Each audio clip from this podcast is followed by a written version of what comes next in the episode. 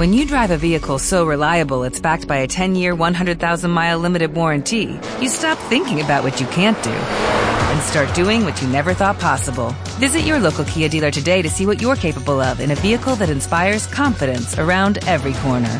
Kia, movement that inspires. Call 800 333 4KIA for details. Always drive safely. Limited inventory available. Warranties include 10 year 100,000 mile powertrain and 5 year 60,000 mile basic. Warranties are limited. See retailer for details.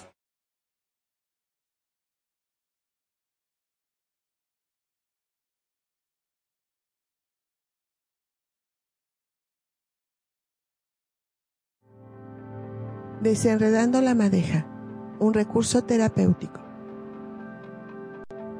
Iniciamos.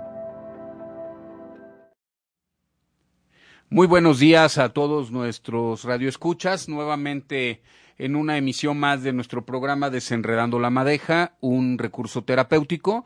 Yo soy Enrique Solórzano, soy psicoterapeuta, psicoanalista, psicólogo especializado en adicciones y en trastornos mentales. Y el día de hoy tengo el honor de encontrarme acompañado de un muy querido amigo, una persona a quien admiro mucho, su labor, su trascendencia, su congruencia. Eh, he sido testigo del cariño con el que él se brinda a los demás. Y bueno, pues sin más preámbulo, le doy la bienvenida a el, padre Felipe, él es sacerdote jesuita de, del Colegio Oriente, del Instituto Oriente, y hoy accedió a acompañarnos en este programa para que hablemos un poquito los temas de la descomposición familiar y cómo esto lleva al consumo de adicciones, al consumo de sustancias, perdón, que, que, terminan siendo una adicción. Entonces, pues sin más preámbulo, bienvenido, padre.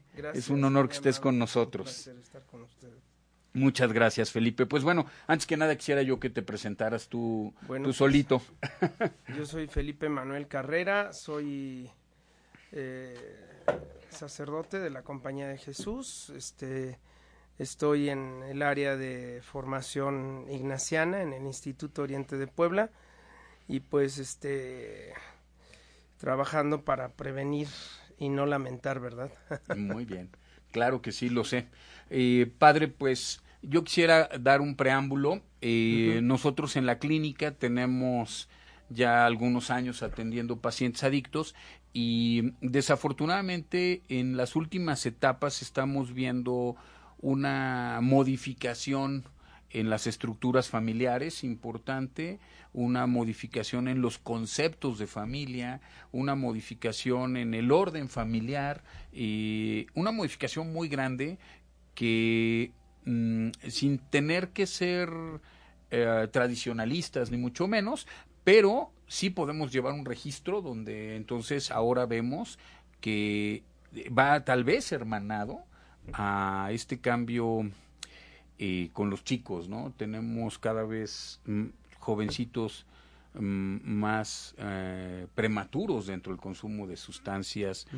Eh, que cuando yo recibí hace 20 años mi primer paciente adicto a la heroína, eh, malamente lo digo, me puse hasta contento, ¿no? Porque dije, por fin voy a ver a un paciente que consume esto en, en vivo y a todo color, ¿no? Y hoy, hoy recibo 14 o 15 al año, ¿no? Entonces, en fin, pero ¿qué opinas tú? ¿Cómo, cómo han visto o cómo ves tú eh, esta transformación social? Mira, yo creo que eh, no podemos hablar de una descomposición de las familias nada más porque la familia no es no es no, es un elemento es un es, es, un es un ente social no pero eh, más bien la descomposición es a nivel personal y psicológico o sea hay una hay una hay un detrimento en la salud mental en general eh, que genera que las familias no tengan los valores ni los ni las bases necesarias para poder este ejercer su labor de manera eficiente no eh, el hecho de de la constante ansiedad la frustración de muchas personas eh, genera que no no se comprometan a un proyecto a largo plazo no y yo creo que esto es parte de estas mismas consideraciones sociales, la generación eh, X y la Z y la millennials y demás, bueno, en general este que viene del posmodernismo, son signos de, de un deterioro en la calidad del compromiso que cada uno tiene en su vida, ¿no? Eh, vemos que los jóvenes millennials eh, se desilusionan pronto de sus trabajos, de sus carreras, de su ejercicio profesional, de sus matrimonios. O sea, queremos placer, queremos gozo, gusto, eh, vida buena a, toda costa y, instantánea, ¿no? Y sabemos que todo, todo, todo gozo pues tiene un sacrificio y un trabajo previo que no, que no están dispuestos a asumir. Entonces, esta descomposición sumada a la exposición cada día más fácil que los muchachos tienen a este tipo de productos e, es una es un foco rojo para nosotros en el colegio y en las instituciones de educación superior. ¿Por qué? Porque cada día es más la oferta a menor precio, de menor calidad, con mayor daño psicológico y, y orgánico y las condiciones que se requieren para poder estar expuesto a estas sustancias cada día son más, más grandes, ¿no? Entonces, es un problema sistémico que radica justamente eh, también en la formación y en la educación de los jóvenes, ¿no? Yo creo que un joven que tenga una, una, una serie de herramientas para poder sobrevivir en esta selva en la que vivimos, va a poder salir adelante, pero muchos se quedan en el camino, ¿no? al no tener una familia, al no tener un padre, una madre. Y hablo de familia en toda la diversidad que esto entiende, ¿no? Claro. O sea, lo que necesitan los jóvenes es un sustento, un, un apoyo de donde eh, poder caminar. Y ese apoyo muchos no lo encuentran, ¿no? por, la, por la falta de compromiso de parte de estos padres que, que no se toman en serio su papel ni a largo plazo también. Ok. Entonces, quiero entender que no, no podemos voltear a ver que sea un efecto de los chicos que hoy están consumiendo y por esta prisa, por esta eh, rapidez del satisfactor inmediato, por esta frustración, eh, ¿vendrá un poquito de generaciones anteriores? ¿Hoy, hoy, hoy detectan ustedes padres que están en eso? detectamos que esto tendrá 20 años de que se genera, ¿no? ¿20 años? ¿Cómo? Sí, ya desde hace 20 años se hablaba de la dromótica, ¿no? Este esta, esta incipiente necesidad de vivir rápido, ¿no? ¿Dromótica? Eh, sí, se llama la dromótica, es una, es una tendencia a vivir de una manera rápida, instantánea, ¿no? Todo, todo tiende a ser más rápido, la comida rápida, el servicio rápido, este, las carreras rápidas. O sea, ahora te ofrecen carreras de dos años, cuando una carrera mínimo, mínimo son cuatro o cinco años. Y, y, además con una, una búsqueda de lo fácil, ¿no? Mm. Lo fácil, nada complicarse. Y bueno, y la tecnología nos ha facilitado muchas cosas, pero también nos ha quitado habilidades que teníamos que eran necesarias, ¿no? Como, como sumar o restar o dividir mentalmente, ¿no? Bueno, esta falta de satisfacción propia de los procesos lentos eh, hace que el goce que se tiene instantáneo genere más, deseo de más, ¿no? Y ese deseo de más a, la larga genera una ansiedad y un vacío, ¿no? Porque no hay más felicidad que la que tú encuentres, ¿no? Claro, entiendo. Dentro de este proceso de la dromótica, eh, ¿Cómo ves esta parte de la convivencia entre los jóvenes? Eh, yo entiendo que antes te tardaba, te tomaba un tiempo, ¿no? Antes, eh, para conquistar a una chica, eh, yo me tomaba bastante tiempo, ¿no? Entre que la conocía, la veía, me atrevía a hablarle, ya que me atrevía a hablarle, pues investigaba un poco, ¿no? Sí, era todo un lisonjeo, ¿no? Claro, claro. Y, y, entonces ya cuando llegaba el punto de hablar con ella, pues te sudaban las manos y todo lo demás, y de alguna manera empezaba un, un camino de conquista que que tal vez para que te daba una satisfacción profunda Y procesual, ¿no? Así es, que va haciéndose, en- en- entiendo en esta profunda y procesual, se va arraigando la idea realmente, claro. ¿no? Y se va alimentando la... Te vas, el- afa- te vas afianzando, ¿no? Exactamente. Y entonces ahora a mí me llama mucho la atención que pasan de eh, eh, eh, inscribirse en una página Así es. donde incluso puedes encontrar eh, páginas con quieras. tendencias gays, Lo que o- tú quieras. homosexuales, bisexuales, eh, eh, eh, heterosexuales, lo que sea. Y entonces si haces un match electrónico, ni siquiera... Sí. Yo, yo creo que ese match antes se hacía, bueno, si me gusta, le gusto, me vio feo, ¿no? Etcétera. Y hoy, bueno, si haces un match, eh, las- la primera cita es para ver si en verdad me gustas y la segunda es para tal vez tener sexo. Sí. Tengo ese satisfactor y no es entonces que ahora quiero otro. Si no es que en la primera. Sí, digo, yo, Sí, claro. yo, yo quiero aún pensar en que en la segunda. Pero vaya,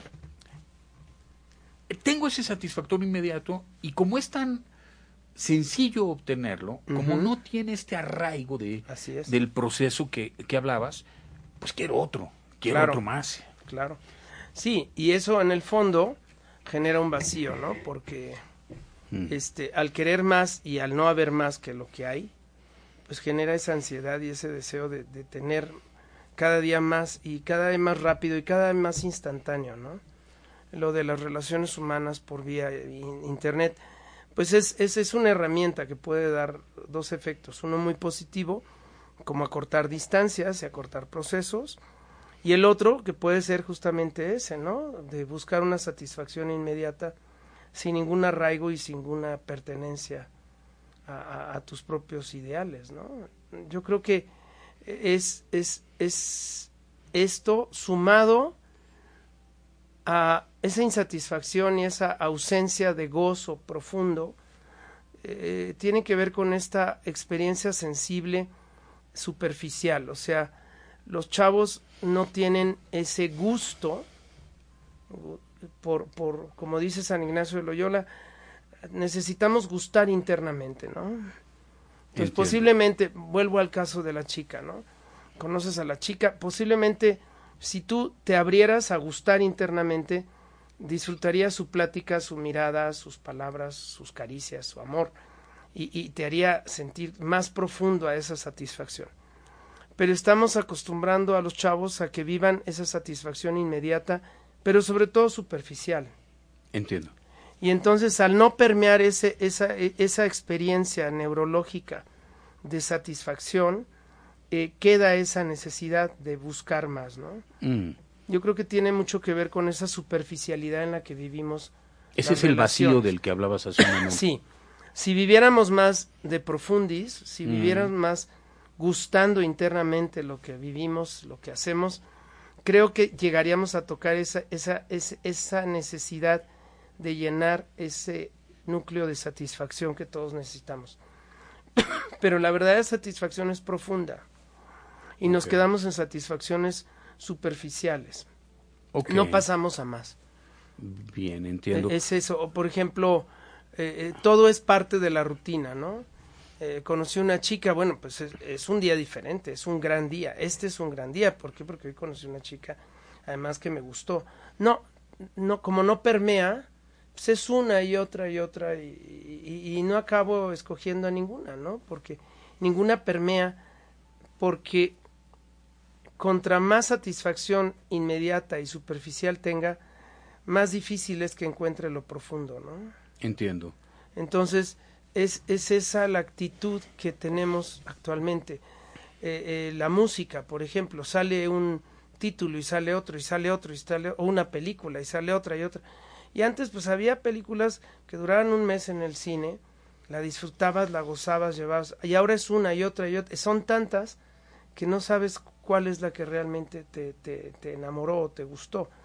Y lo mismo es con la misma vida. Entonces, el, el acceso a las drogas o al alcohol, sobre todo, pues es una manera de compensar ese vacío, Mm. ¿no?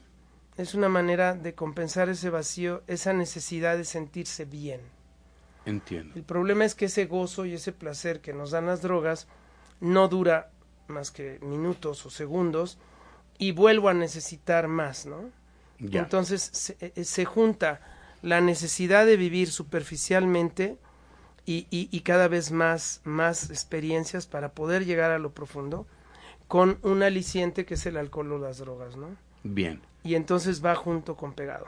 Ok. Y se genera un binomio tóxico y mortal, ¿no? Sí, sí, que y realmente cuando, cuando nosotros recibimos a un chico que ya está inmerso en las drogas y vemos a la familia, es una descomposición hacia todos, ¿no? Es, es un daño que permea a todos. Sí, es daña el, a toda la familia. el claro. paciente enfermo, que es... Enferma a todos. Enferma a todos, ¿no? Hay una neurosis creciente. Sí. eh, muchas veces mm, vemos esto y creemos y atendemos al paciente. Nosotros desde la clínica, pues al que llegamos a, a desintoxicar y atendemos directamente es el paciente, pero también vemos a la familia. Sí. En- metemos a la familia en un proceso eh, terapéutico que lo acompañe, porque si no, al- él puede salir muy bien, haber tenido incluso un despertar espiritual, que lo, muchos de nuestros pacientes lo experimentan en su proceso de rehabilitación, pero llega a un núcleo que continúa igual de Que descompuesto, que sigue igual de tóxico. Sí. Entonces nosotros trabajamos con todas las familias, pero voy a esto, Felipe, porque hablabas hace un momento de o, o internamos en esta parte sobre las relaciones humanas. A mí me, me fue importante empezar por ahí, pero tú fuiste descendiendo, dijiste, eh, primero en las relaciones humanas, pero también se vuelve en el cine, también se vuelve inmediato en el satisfactor de, de todo. Eh, me parece que el de las relaciones humanas, digamos, sería el más sublime del ser humano.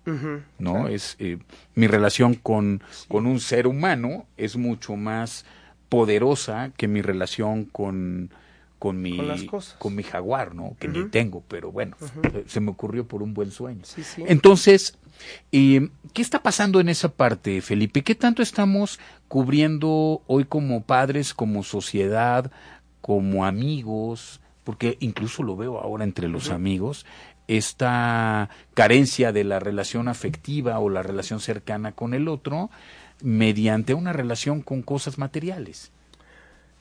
¿Qué has Mira, visto tú en esta que, evolución? Yo creo que las compensaciones son, así como hay compensaciones eh, eh, de farmacodependientes o de sustancias que generan esta satisfacción, también muchos papás creen que la satisfacción está en base a su propia frustración que creen cubrir con dinero, ¿no? Entonces, eh, eh, el, el que un papá le cumple a todos los caprichos al hijo es, es, es producto de su propia frustración que quiere cubrir, satisfaciendo las necesidades que el hijo no tiene y que se le crearon, pero que él sí tuvo y que tampoco pudo cubrir, ¿no?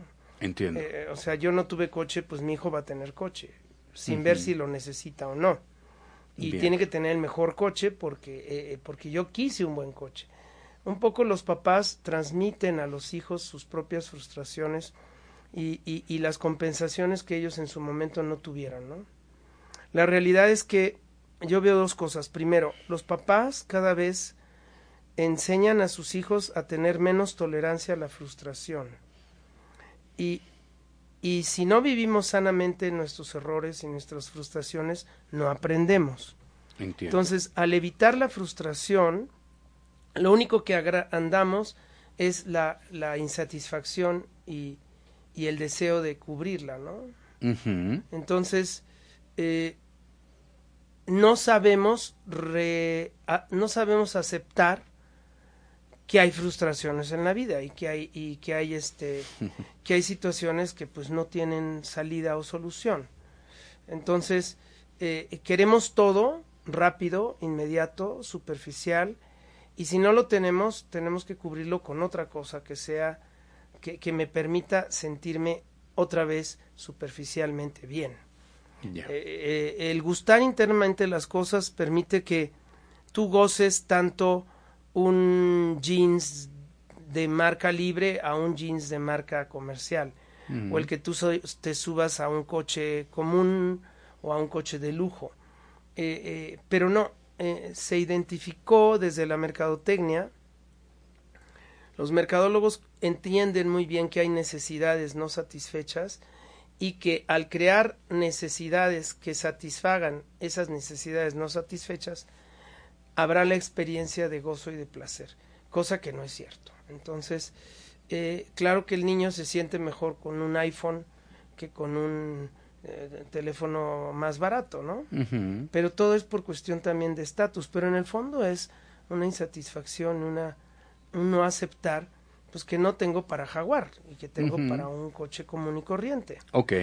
Ese, esa falta de gustar internamente las cosas según los medios y los fines Bien. hace que, que quieramos cada día más y más y más. Por ejemplo, en el, en el aspecto de, del alcohol igual, ya no es tomarte una copa y disfrutar un buen whisky o ya es tomar algo barato que te emborrache para poder olvidar o para poder evadir la realidad que estás teniendo que te genera frustración y que no quieres aceptar esa frustración. Cuando sería más fácil aceptar que mi novia me dejó y pues que ya habrá camino y, y, experiencias que me permitan tener la satisfacción de tener una pareja, ¿no? Bien. El camino fácil pues es buscar una salida que compense esa insatisfacción. Y, cada vez enseñamos a nuestros hijos a, no vivir la frustración. Por ejemplo, una mamá que dice, se le olvidó el suéter a mi hijo y se lo voy a llevar. No, no le puedo llevar ningún suéter. ¿Cómo que no? No, no le a llevar. Pero es que va a sentir frío, que sienta frío y que aprenda a que hay que traer el suéter. Y si no trajo el suéter, se va a helar y tendrá que usar su ingenio para ir a las cosas perdidas y que le presten uno, o para decirle a un amigo que le preste un suéter de los cinco que le pusieron, o algo, pero usted no le va a llevar ningún suéter. Correcto. Y la señora dice, es que se va a sentir mal, que se sienta mal. También tenemos que aprender a sentirnos mal. Y no, creemos que todo tiene que ser placer, gozo, disfrute, y la vida tiene altas y bajas. Y si no estamos preparados para vivir las bajas, necesitamos compensarlo con algo, ¿no? Y ahí está la oportunidad abierta para el consumo de sustancias, por ejemplo. Sí, que desafortunadamente llega y entra con, con una fuerza irrefrenable. las adicciones, toda adicción busca compensar una insatisfacción. Bien. Entonces, el juego eh, trata de, de, en las personas mayores, los de tercera edad, jubilados, están llenos los casinos. ¿Por qué? Porque se sienten solos y una manera de compensar es jugando. Sabiendo que están gastando y que pueden empeñar y pueden entrar en una ludopatía, ¿no? O la adicción a la comida, o la adicción al tabaco, o la adicción a, hasta, hasta cosas tan buenas como el cine, ¿no? O el deporte. Toda, toda adicción tiene en el fondo una compulsión, y esa compulsión viene de ese vacío que no podemos satisfacer, o que no podemos aceptar, que nunca se va a cubrir o satisfacer. Pero también tenemos que aprender a decir, no se pudo. Y, y los jóvenes ahora creen que todo se puede. Sí. Entonces, en el colegio los enseñamos a que aprendan pues tronaste matemáticas, pues tronaste, pues no puedes hacer nada. No eres bueno para matemáticas, simple y sencillamente. o necesitas eh, eh, ponerte a estudiar más. Pero ese darles todo para que se sientan bien, pues no permite que el chico viva experiencias de frustración que todos tenemos que vivir, ¿no? Tampoco hay que provocarlas, la misma vida te las da, ¿no? No hay necesidad, solitas llegarán. no hay necesidad. Claro. Y es, esto genera esa esa insatisfacción permanente en los chicos, ¿no? O sea, un paseo o ida una ida al museo y pasan como japoneses tomando fotos y cuando les dices qué obra te captó, qué obra, no, ninguna. ¿Por qué? Porque nuestro nivel de percepción no es profundo, ¿no? Es muy corto. Me, me suena paradójico cuando estabas describiendo al padre que le da todo para que él no se frustre y me empezaba yo a, recorrer la película en mi mente pensando en un chico que hoy está ante ante una plataforma de estas de Extreme, a una plataforma de televisión, y, y lo ves que ve y ve y ve y cambia y cambia y está viendo cinco series o cinco programas o cinco... Y no gustas de ninguna. Y no gustas de ninguna. Y el padre eh, hoy le da un carro, mañana le da un traje, pasado mañana le da otro satisfactor, queriendo que él no viva una frustración, pero me vino la idea de la frustración, lo que realmente generamos es más frustración. Claro, por supuesto. es una paradoja. Porque no capacitamos a que seamos tolerantes a la frustración. ¿no? Y en este ejercicio se hace un círculo vicioso. Hoy tengo esta mm, satisfacción inmediata, como ya pasó, no me satisfijo. Y entonces tengo que buscar otra. Y entonces tengo que buscar otra. Y ahí está la frustración en este cambio. Entiendo. Sí, mira, cuando, cuando hablamos de drogas en el colegio, obviamente ningún, ninguna sustancia tóxica es sana. Claro. Empezando por el alcohol, ¿no?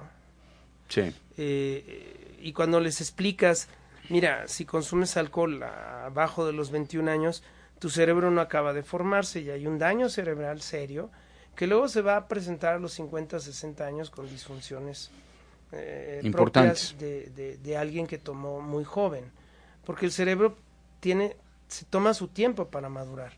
Entonces, tanto las, las sustancias psicotrópicas como, como el alcohol generan este tipo de daños a largo plazo en el cerebro. Tú se los puedes explicar, pero si ellos no han vivido la experiencia de ir a un lugar donde vean personas ya derrotadas, que ya no tienen solución, si no lo viven y no lo ven y no lo escuchan y no lo perciben, es, es muy difícil que lo entiendan, ¿no? O cuando les dices tienes que ahorrar para el futuro porque te puedes quedar pobre y solo, eh, cuando van a un asilo y ven a las personas en esas condiciones, entienden. Entonces, también los papás tienen que enseñar a sus hijos a exponerse a la realidad tan cruda como es.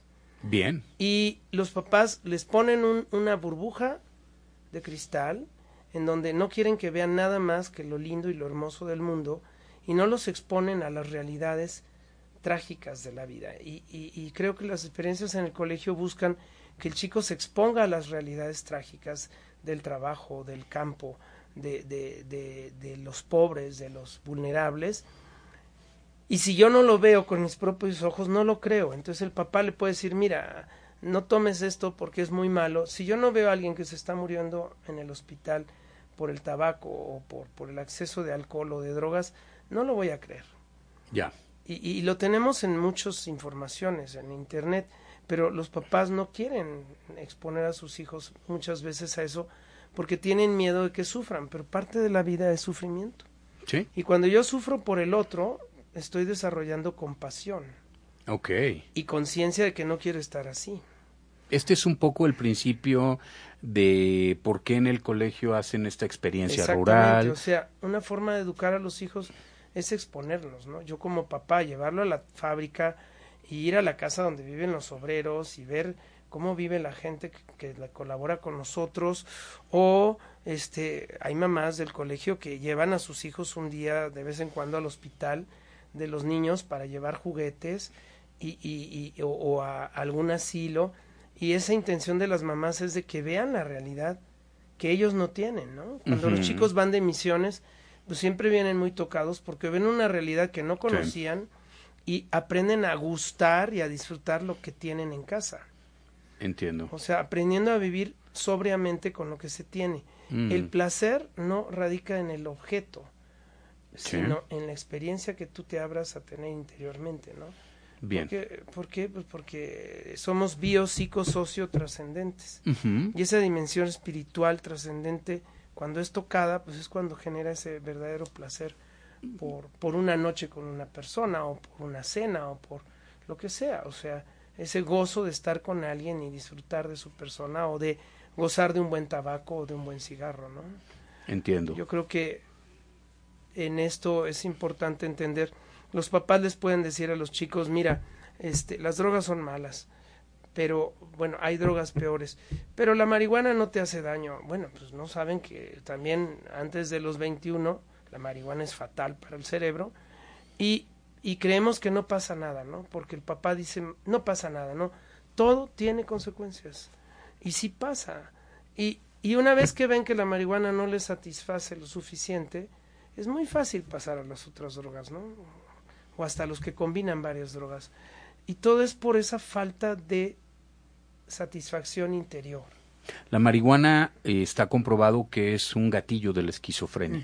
Es uno de los disparadores primarios de, de, la esquizofrenia cuando una persona tiene ya una mm, predisposición genética, ¿no? biológica para la esquizofrenia, y viene el consumo de marihuana y pues es un gatillo. Le ayuda el, el- Claro. la, la predisposición genética es el 33% y el otro 33 te lo da el consumir marihuana. Entonces ya tienes un 66% más de posibilidades de alguien que no consume y pueda tener la, la, la predisposición genética, ¿no? Sí, yo creo que también en el fondo muchos papás, yo sé que aman a sus hijos, pero muchos papás viven más hacia el ego que hacia abiertos al otro, ¿no? Mm. Este, ¿Cómo es esto, Felipe? sí, o sea, el hecho de decir, eh, por ejemplo, en el caso de la marihuana, ¿no? Pues fuma marihuana, bueno, pues no, no pasa nada, es una droga. Este, no, pero este, piensa en el otro, o sea, ponte en los zapatos de tu hijo. Entiendo, ya. Están más en su ego pero están más protegiendo en sus su miedo. negocios o en sus asuntos o en la nueva relación que están emprendiendo o en la nueva empresa que en lo más importante que tienen que son sus hijos no Ya. a veces eh, están más atentos de todo menos de lo que deben de estar y los chicos lo gritan y lo piden no que haya atención Ustedes lo ven. Ustedes Sí. con tantos Sí, chicos sí, sí, hay- hay son testigos de esto. Hay situaciones familiares muy dolorosas que los chicos viven y que, bueno, afortunadamente en el colegio hay canales, eh, personas capacitadas que, que, que están para eso, ¿no? Entiendo. No, no, no lo digo nada más por los jesuitas, que somos No, no, no, claro. sino también el personal, los maestros. Y sí pedimos que estén muy atentos a ver, a percibir al alumno y que, que capte si anda más triste que antes o si está más enojado para llegar y decir cómo estás, ¿no? Mm. Ya que en su casa no se lo preguntan muchas veces. Sí. Y entonces ahí entra la labor de, de las escuelas también. Las, es- los institutos educativos no deben de solo de formar alumnos, no, también tenemos que formar familias y tenemos que formar papás y mamás. Y, y- y es ya ahora muy común que haya institutos que tienen escuela de padres, ¿no? Ok. O consejería para padres. ¿Por qué? Porque trabajas con familias, no trabajas con niños Sí. eh, eh, cuando nosotros hacemos el proceso de admisión, no cuidamos tanto al niño, porque el niño puede tener cambios y está creciendo y puede Está en tener ese proceso. No, lo que nos preocupa es lo que ya está formado, o sea, los papás. Ya entiendo. O sea, dependiendo el tipo de papás, vas a tener alumnos, ¿no? entiendo. Si tú das entrada indiscriminada a todo tipo de papás que no se responsabilicen de sus hijos, pues nosotros tampoco vamos a poder eh, suplir la responsabilidad de los padres, ¿no? Entonces, cuidamos mucho que sean chicos que tengan un papá, una mamá, un tutor, alguien en quien poderse apoyar, ¿no? Bien. ¿Cómo, ¿Cómo lo va enfrentando el instituto? ¿Cómo, cómo ha ido evolucionando? eh, ¿Y qué están haciendo hoy, Felipe? Bueno, mira, el instituto dice militia es vita, ¿no? O sea, la vida es lucha. Y yo creo que los retos de la vida tenemos que aceptarlos y, y enfrentarlos, ¿no? La hipersexuación que vivimos ahora en los chavos, Ok. este, la, la, el, el acceso al alcohol a Mm. partir de los 14, 15 años, eh, son situaciones que alertamos y que procuramos estar pendientes que los padres sepan los riesgos de que esto trae, ¿no? Por ejemplo, eh, hay papás que dicen, es que si no doy alcohol nadie va a ir a la fiesta de 15 años, pues que no Sí, vaya lo he nadie, escuchado. Claro. que no vaya nadie, o sea, pero no le puedes dar alcohol a chicos de 14 años, es una irresponsabilidad. Sí. Pero ese no pasa nada, ese pues, es una vez, eh, genera dinámicas en donde si no toma el chico a los 14 años, está out, ¿no? Y viene esa necesidad de, de- del biopsico, esta parte psico y sociológica en donde Ujú. eh, el relacionarme con, con algunos y pertenecer a ellos implica que tenga que cubrir ciertas conductas de riesgo que el grupo tiene. Entiendo. Y no existe esa palabra tan importante de San Ignacio que es, no existe el discernir. Yo tengo que discernir, Bien. esto me lleva para mayor bien, ok, esto no me lleva para un mayor bien, entonces no lo tomo. Mm. Y por eso se, se insiste mucho en el, en el colegio, hasta damos cursos de discernimiento, en la Ibero ahorita se está dando uno también, para enseñar a los chicos, a los papás, a que la vida se discierne, ¿no? Y hay decisiones que tenemos que tomar sí o no a esta sustancia, pues en base a qué, dónde está el mayor bien para mí Entiendo. y para los demás. Felipe, cuando me hablas de hoy estamos dando curno- cursos de discernimiento, algo me hizo así en, en la mente, me hizo... Eh, ¿Por qué tendremos que dar cursos de discernimiento? Yo entiendo que el ser humano está capacitado para discernir, pero debo discernir cuando olvido mi suéter, cuando, cuando se me olvida el suéter, y entonces disierno, a ver si estoy entendiéndolo bien. Eh, como niño olvido mi suéter en la mañana, hace frío, entonces siento el frío y viene el discernimiento. Debo aguantarme el frío, debo ir a pedir eh, un suéter prestado, debo pedirle al que lleva cinco, eh, me permito el discernimiento y entonces tomo una decisión. O me aguanto el frío o voy digamos el que hay suéter. pequeños discernimientos comunes y Ajá. corrientes, esta actitud de pensar y actuar. Y hay discernimientos, me caso, no me caso, este, estudio esta carrera y otra, ¿no? El discernimiento como tal se usa para grandes decisiones, pero tenemos Entiendo. que tener una actitud discerniente, ¿no? Y esa O sea, es la te que no están invitando un alcohol que es barato y que es malo, pues este, yo tengo que pensar, ¿qué me va a dar esto? Una cruda horrible, pues no lo tomo. Si es un muy buen licor, sí lo tomo. ¿Y cuánto, no? ¿Y dónde? ¿Y con quién? Eh, esa, esa actitud de estar despierto. Bien. Los chicos están adormecidos. Esta dromótica, esta velocidad, no nos permite disfrutar. Es como si vamos en un tren de, de estos europeos que te, de París a, a, a Lyon en dos horas. No ves nada, ves, ves, ves, ves solo una, una ráfaga de, de imágenes a mil por hora que no te permite disfrutar el paisaje como cuando íbamos en un tren que iba a 100 kilómetros por hora y que El podías Chihuahua disfrutar Pacífico. Chihuahua o el, o el Puebla Veracruz que veías las cumbres de Maltrata y gozabas, ¿no? Ahora es tan rápido que no gozas nada, no ves nada. Este, e- es, es un poco esa vida. Vivimos en un tren que va a mil por hora y no nos permite gozar y disfrutar internamente la vida y las cosas, ¿no? Desde una buena, un buen plato de mole o un buen plato de chalupas hasta, vamos, una buena noche con alguien, este, íntimamente hablando, ¿no? O sea, eh, todo es rápido, todo es, y es- eh, no permea.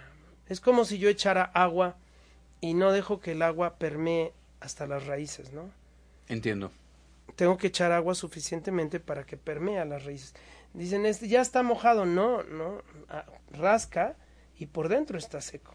Tienes que echar suficiente agua para que el agua permee hasta la raíz. Estamos regando en la pura superficie para que se vea negra la tierra, pero las raíces están secas. Es un ejemplo, una, Sí, me una queda, metáfora, muy, ¿no? me queda muy claro. y, y- y- cada día están más secas las raíces. Y entonces cuando tienes un problema como los que tú tienes en la clínica, no hay raíces nutridas, no hay nutrición a esas raíces y están secas Sí. y se mueren.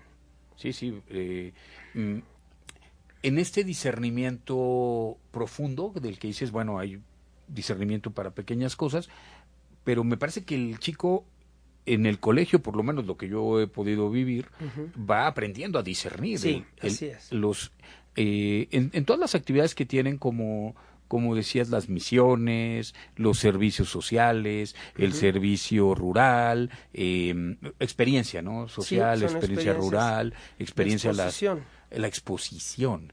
Eh, cuando al final tiene que decidir para qué carrera se va, Todo esto acumula la decisión, ¿no? Les ayuda. Sí, por ejemplo, tenemos, después de que salen de la, de la prepa, tenemos el voluntariado jesuita, entonces se van a alguna misión a trabajar en- con gente vulnerable, no saben qué estudiar y en esa exposición les ayuda a definir, no, pues no había pensado, pero hace falta esto, yo quiero estudiar aquello. Como que la, la experiencia de voluntariado los ayuda a definir qué es lo que quieren para su vida, ¿no? Pero esta actitud de discernimiento requiere de oración, o sea, de esta capacidad de concentrarse y de conectar con uno mismo Sí, para, yendo a la raíz, ver qué tan seca está bien. y qué necesita para nutrirse. No lo hablo solamente... ¿Esto nos lo da la oración? Eh, La oración es ese espacio que te das tú para que lo que vives permee hasta el, el fondo del alma, o sea, hasta el corazón, ¿no? No hablo de rezar, hablo de No, orar. no, orar, O sea, claro, tener una actitud orante es es estar, dejar dejarte impresionar en el fondo por la realidad diaria que vives, ¿no? O sea, estar en oración es poder, Mm.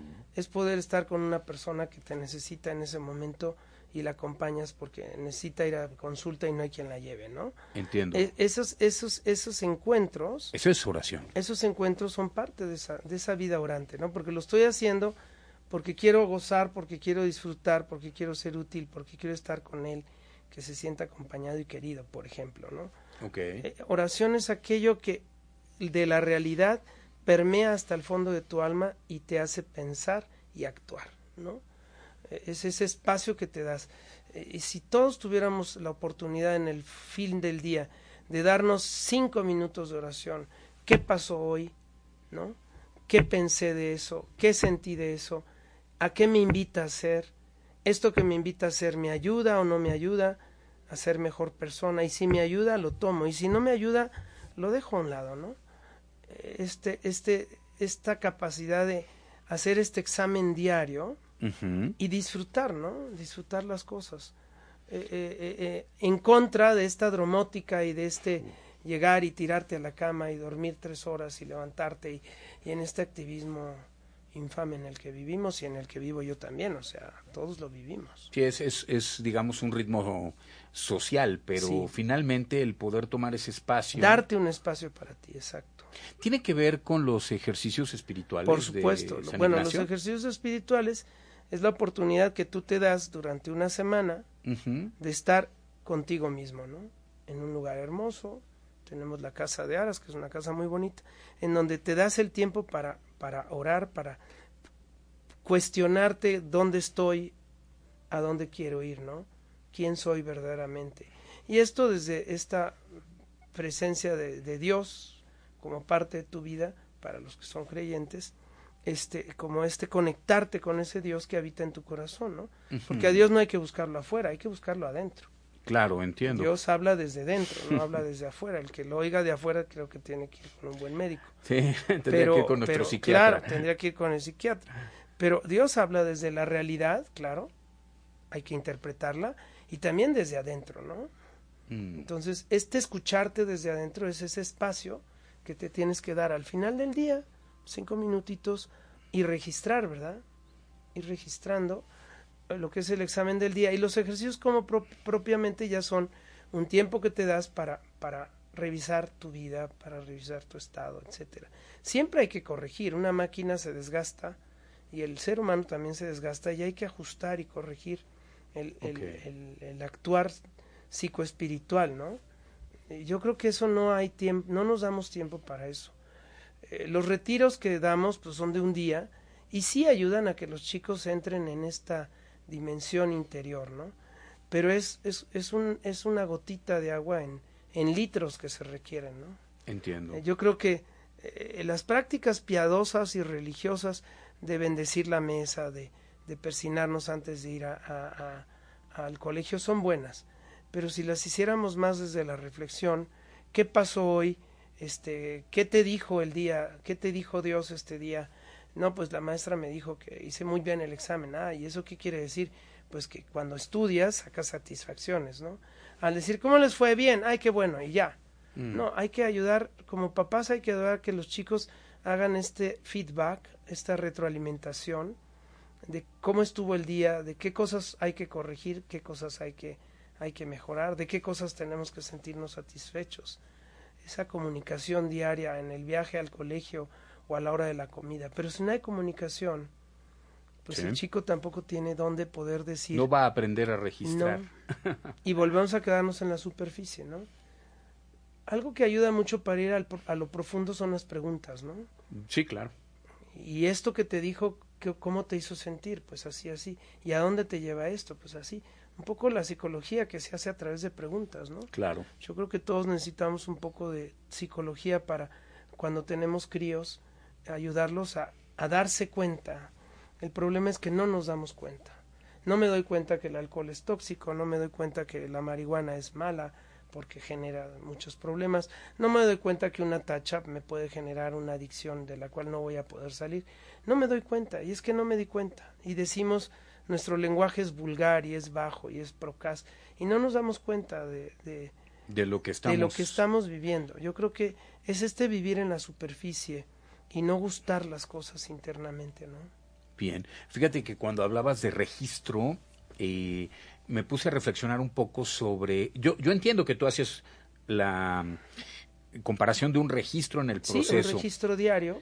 Eh, yo creo que el registro se da, Felipe, desde mi, mi óptica en el psicoanálisis todo es registrado. Ah, no, sí, claro. En Entonces, el cerebro está todo. está todo registrado. Claro, claro. Entonces, ¿qué está registrando un chico que ve a papá no respetar a mamá o a mamá no respetar Sí. a papá? Está haciendo un registro. Claro. Pero ve unos padres muy encumbrados financieramente, con grandes lujos, con tal vez mucho ah, poder, y ve a un padre eh, poderoso o a una madre eh, poderosa, eh, deshumanizada, tal vez no piadoso, como, como, como explicabas ahora la Sí. el ser piadoso desde darte al otro. Y, y él va registrando que eso, que eso es el tal vez el objeto a, alcanzar o el significante a seguir. Y, y también si logra encontrar en, en todo esto que se hace en el instituto, el, el otro, la otra parte, ¿no? El, el detente en un día de misiones a ver el atardecer con las personas de la comunidad, el comer en una mesa de alguien que, que en realidad financieramente tiene muy poco, Sí. Pero que te lo entrega con una sonrisa Exacto. en la cara y con un amor. También hay un contrarregistro o, u otro Claro, registro de otra naturaleza sobre, sobre una misma realidad, ¿no? Eh, ¿qué, qué, qué les puedes ir diciendo a esos padres, Felipe? ¿Qué quisieras en esta oportunidad transmitirle a, a esos padres y a esos muchachos? Yo, yo creo que primero aprender a vivir las frustraciones sanamente. O sea, aceptando que la vida no todo es gozo ni placer, sino que es lucha y que requiere de, un temple para poder ir adelante, ¿no? Otra es no, no facilitarle las soluciones, ayudar a que se cuestione y busque él mismo la solución, como la mamá que no lleva el suéter y se lo va a llevar, no, ayúdalo a, pues yo no sé cómo le vas a hacer, pero mm, piensa si tienes frío qué vas a hacer porque no te voy a llevar el suéter. Ese, ese, aunque te duela como papá, deja que tu hijo experimente lo que es la frustración, lo que es la insatisfacción, lo que no es el éxito, porque no todo lo que mis hijos van a vivir tiene que ser éxito, ¿no? Entonces yo creo que esa actitud de ser realistas con la vida ayudaría mucho a que nuestros chicos aprendan a enfrentarse a sus problemas con creatividad, con compasión, con competencia, eh, con esta capacidad que se necesita para vivir, ¿no? Estas cuatro Cs que usamos en el colegio, que son muy importantes, ¿no? Necesitamos chicos comprometidos, capacitados, compasivos, y, esto ayuda a que el papá también forme hombres y mujeres y no adolescentes tardíos o ninis, ¿no? Eh, yo creo que esto es esto es muy importante, el que tú asumas la responsabilidad de tus de tu formar, ¿no? Mm, Yo creo que esto es bien importante, independientemente si estás casado, divorciado, arrejuntado, eso es independiente. Eh, eh, la condición de la relación no, no implica que, que no seas responsable de tu papel. entiendo. Y además que, que sí, que sí ayuden a sus hijos a cuestionarse el día a día, ¿no? O la vida. Que hagan No este nomás vivir por vivir pensando que todo va bien, no. En todo hay un negrito del arroz. ¿Dónde buscarle el negrito para que no haya tantos negritos, ¿no? Entiendo, entiendo. Muy bien. Eh, Felipe, ya casi estamos terminando. Quisiera mm, escuchar tu opinión con respecto a, mm, desde el enfoque espiritual de qué, está pasando desde tu punto de vista espiritualmente con, con un chico que hoy toma la decisión de consumir eh, alguna sustancia que lo daña. Mira, como somos biopsicosocio trascendentes, creo que si en casa no, no hay esa capacidad de formar en, en lo que es la práctica religiosa, La práctica religiosa en el fondo busca pues, que haya esa presencia de Dios en tu vida, ¿no? Pero si los papás no viven la presencia de Dios, no celebran la vida, no, no celebran el, el día a día, el simple levantarse y estar despierto ya es, ya es razón para celebrar, ese constante dar gracias a un Dios que lo da todo sin pedirnos nada, yo creo que tiene mucho que ver, la, la, la dimensión espiritual tiene que ver con una idea de Dios que está muy contaminada. Okay. O sea, tenemos que desterrar de la mente de los jóvenes el Dios que es justiciero, el Dios que castiga, el Dios que, discrimina, el Dios que separa, el Dios que, que, que se venga, que no perdona, ese Dios de Israel que muchos tienen introyectado. Tenemos que acceder al Dios de, de, de, nuestra filosofía cristiana, ignaciana, que es un Dios que ama, que perdona siempre y que, que te invita a ser pleno con lo que tienes, Entiendo. haciendo uso de los medios tanto cuanto los fines. Eh, mm. en, esa, en esa dimensión de capacidad de asombro, de agradecer cada momento de tu vida. Eh, yo creo que eso hace falta formar jóvenes en esa espiritualidad. Tenemos la espiritualidad del castigo, del Dios que, que te ayuda a pasar exámenes, del Dios que te consigue novia, del Dios que te desaparece a la suegra, pero no del Dios que te ama y que quiere lo mejor para ti y que tú estés esperando lo mismo que Dios quiere. Entiendo. Creo que tiene que haber un cambio en, en, el, en, la, en el enfoque que tenemos con Dios. Bien. Buscarlo más dentro que afuera también, ¿no? Claro. No es el Dios milagrero, intervencionista. Uh -huh. Es un Dios que te ama y que, como un papá, te observa y quiere que tú seas lo mejor que puedas ser en la vida, ¿no? Muy bien. Me parece que tendríamos que hacer otro programa, Felipe, donde habláramos un poco de esa parte espiritual. Sí, es algo importante en la vida de los seres y humanos. Y tal vez, tal vez uno no nos alcance. Elemental. claro. Y yo creo que sí lo descubrimos con la gente, con la gente sencilla, la gente que sabe vivir la vida con, con la dureza que tiene y que nunca pierde la fe en que Dios no los deja de su mano, ¿no? Sí, sí, por supuesto. Con un aspecto un poco milagrero, pero es, es real. Sí. Sí, Eso entiendo. ayuda mucho más a no creer. Muy bien. Felipe, eh, ya estamos por terminar. Te agradezco muchísimo de todo corazón Hombre, gracias. Que, que, nos hayas acompañado el día de hoy. Eh, ¿Alguna de las misiones que está haciendo la Compañía de Jesús? ¿Algo que quieras comentarnos pues ahorita, para cerrar? Ahorita estamos en un proceso nacional de, del fomento a la paz. Entonces, mm. eh, la Fundación Loyola está encargada de fomentar las redes que generen diálogo, perdón, reconciliación y paz en las comunidades más, más incendiadas actualmente del país. Bien. Y creo que eso es lo que estamos haciendo ahorita de novedad, ¿verdad? Aparte de lo que hemos hecho durante 500 años, sí. que es educar, y durante 150 años aquí en Puebla en el colegio, ¿no?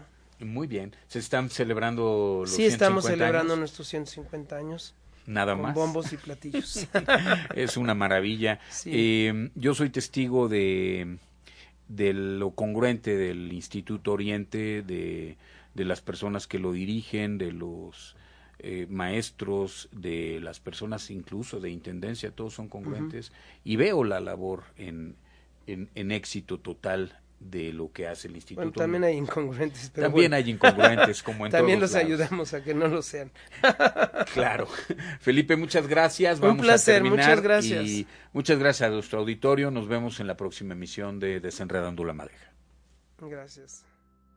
Desenredando la Madeja, un recurso terapéutico. Hasta la próxima.